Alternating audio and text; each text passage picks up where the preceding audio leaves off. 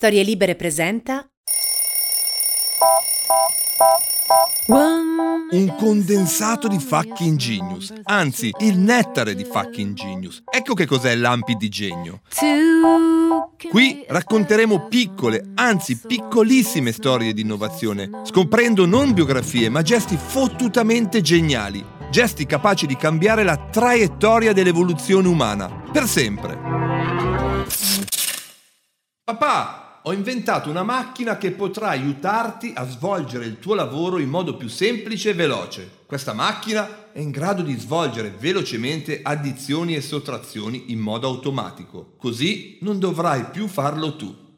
Così disse, molto probabilmente nel 1642, il diciannovenne Blaise Pascal, appoggiando sulla scrivania di suo padre, Etienne Pascal, matematico e funzionario alle finanze del regno, il quaderno con il disegno della sua fresca invenzione.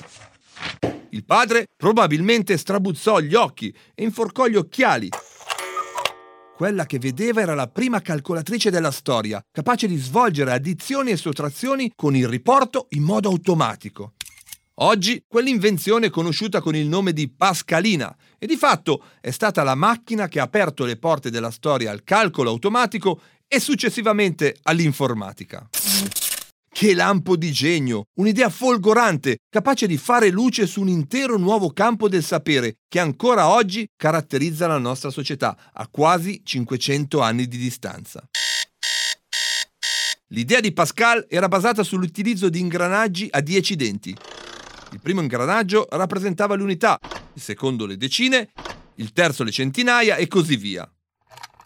Ogni ingranaggio era collegato all'altro e ogni 10 giri di un ingranaggio il seguente scattava di una posizione facendo in automatico il riporto. Semplice e geniale. Nei mesi successivi il giovane Blaise, che poi diventerà celebre come filosofo, fisico e matematico, mise insieme diversi prototipi e una volta validata la sua idea cercò qualcuno che gliela ingegnerizzasse.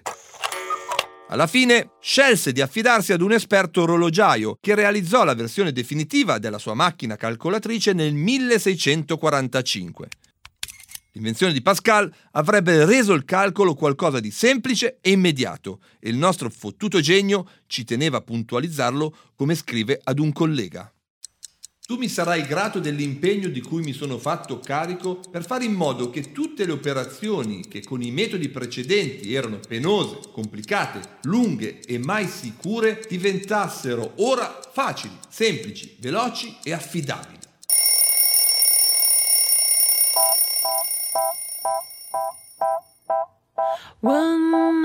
Eccolo qua, l'atto battesimale della nuova scienza oggi nota come scienza dell'informazione. Eccolo qua, uno dei più importanti lampi di genio della storia. Grazie Blaise.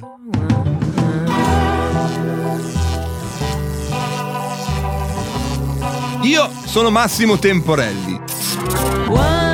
Per altre piccole o grandi storie di innovazione, tornate a trovarci qui su storielibere.fm. Viva fucking genius!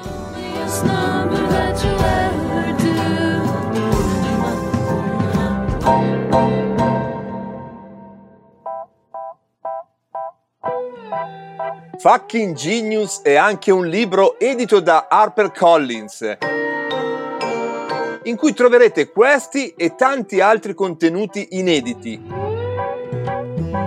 Perché con Storie Libere e HarperCollins si legge e si ascolta.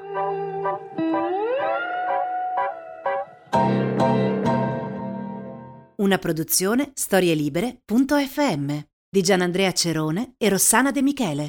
Coordinamento editoriale Guido Guenci.